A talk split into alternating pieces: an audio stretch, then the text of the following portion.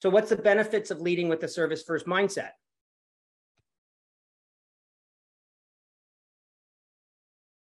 So the team listens for how can we improve. When there is that mindset uh, modeled by the organizational leaders you you now have a team who is open to feedback i promise you you know so many teams suffer from being defensive with feedback justifying breakdowns in service uh, using excuses why something didn't go right blaming the customer somehow some way. And if that door is open people will walk through it right? Now if you lead from a stand that no no no no listen the customer did what they did but we're we're cut we're service first mindset. We've got to be listening for no matter what their experience was or what our judgment is about it what did we miss and how can we improve? This is where people the team will go more often than just say well it was that kind of customer we know how they are another benefit of this kind of culture is that safety or service concerns are called out immediately so for many of you leading businesses, uh, safety may be a big deal for you. You know, literally people's lives are at risk. And uh, if somebody sees something that's dangerous in the workplace, it could mean injury.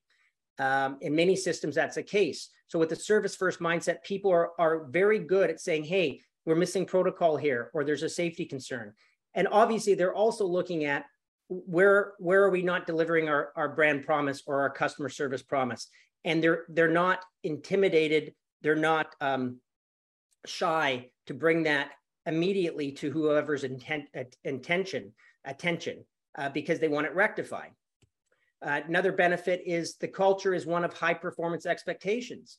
So with the service first mindset from the beginning, the way you onboard your team, the way that perhaps, yes, your manuals or your protocols are written, um, it's, it's a new level. You know if if we are here to again have every customer leave happy whatever that looks like for you you would be somebody who's absolutely prioritizing that in your onboarding your hiring your interviewing your team meetings what you're acknowledging what you're rewarding um, what you're calling out and pointing to what you're giving more money for people you know pay raises are based on somebody's attitude towards that and track record of it. So that's a high performance culture. It it bleeds into the other areas of the business because people are accountable for something um, versus just throwing their hands up and being at the effect of it.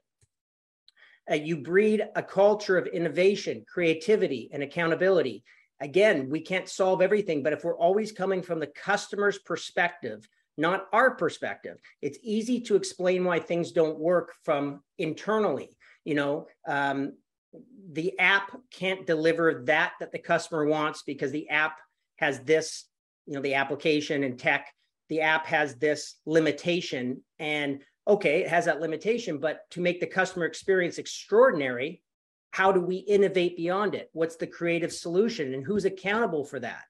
That's what this breeds versus just a reason why we maybe can't evolve our product offering or service. And then, of course, you get a reputation for going above and beyond. I don't know if that guy ever told the story about the kid chasing him in the parking lot, but maybe, you know, uh, it's rare to have somebody care that much. Uh, and as we all know, how you deal with breakdowns in your business often is your best word of mouth because people retell that story to others. And then, bottom line here is the revenue, uh, profit, and people culture uh, with a service first mindset, eh, eh, I mean, you will grow your top line. That is the whole idea. Uh, and profitability, although it may be counterintuitive, sometimes we uh, we don't give the customer everything they need because of a profit concern, which is valid to have. And there is a balance between uh, serving the customer and still being profitable. We must be profitable, otherwise we won't be in business. However, uh, as we know, sales cures many ills, right? So when revenue grows, profitability can grow, and you can find new margins to work on customer service. Um, and of course, we talked about people culture, and, and and it's a whole other topic. But in my opinion, a culture of high performance is very sticky.